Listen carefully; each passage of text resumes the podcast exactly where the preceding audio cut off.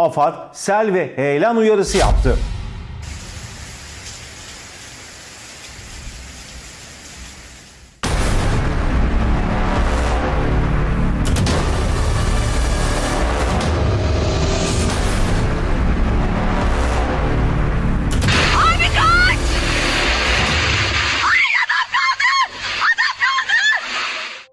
Her şey beş dakikada oldu. Bir anda sel Batı Karadeniz'de felakete yol açtı. Kastamonu, Bartın ve Sinop kabusu yaşadı. Hayatını kaybeden vatandaşlarımız oldu. Sadece onunla mı? Tüm Türkiye'nin içi kan ağlıyor. Önce ateş ve yangınlar, şimdi su ve seller. Ne kaldı geriye?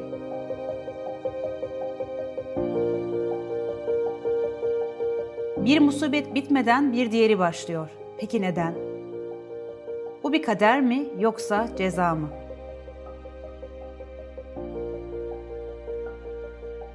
Fırtına Deresi, kuzeyden gelen deniz analarının yumurtladığı, kaçkarların eteklerinde yaşayan dağ horozlarının Kafkas ürkekliğinin evi, yuvası, kalesi. Yeryüzünün saklı cenneti ve Fırtına Vadisi ise onun kalkanı, muhafızı. Denizden Kaçkarların kuzey yamacına kadar uzanan doğal bir set. Öyle ki dünyanın koruma altındaki iki yüz ekolojik alanından biri.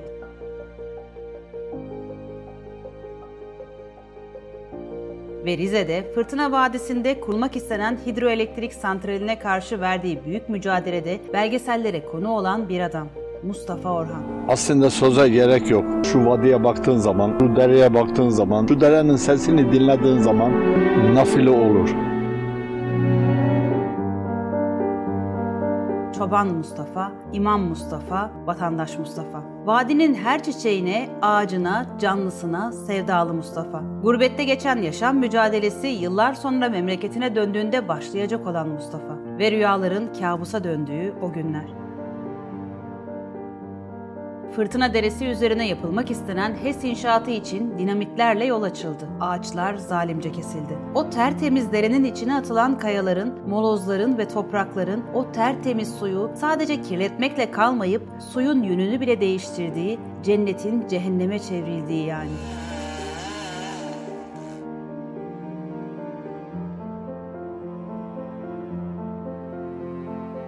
Oysa doğayla şaka olmazdı.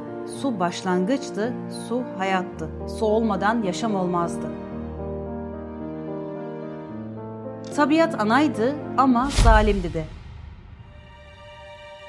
Sabrı taştığında ne varsa alıp sürüklerdi, yok ederdi. Ve insandan intikamını suyla alırdı.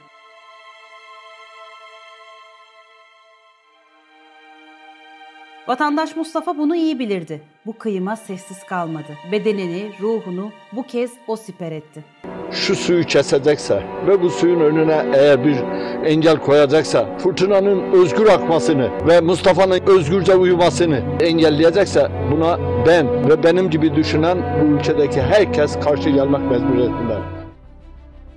Direnişin başı oldu, sesi, nefesi oldu. H E S direnişçilerinin sayısı azdı belki ama yürekleri kocaman insanlardı ve başardılar. İlk harekete destek verenler, H E S'e karşı çıkanlar Çoban Mustafa'nın hemşerileriydi, Çamlıhemşinlilerdi. Sonra çevreci avukatlar, Tema Vakfı derken direniş büyüdü, yayıldı. İstanbul Barosu Çevre Komisyonu bir heyetle yola çıktı. Hareket bir anda öyle bir büyüdü ki proje iptal edilmek zorunda kalındı. Avukat Remzi Kazmaz bu yaşananlar unutulmuştu. Unutulmasın diye bir belgesel çekti vatandaş Mustafa. Remzi Kazmaz daha sonraları Güneysu H E S projelerinde de en ön safhadaydı. Projeye karşı çıkan vatandaşların avukatıydı.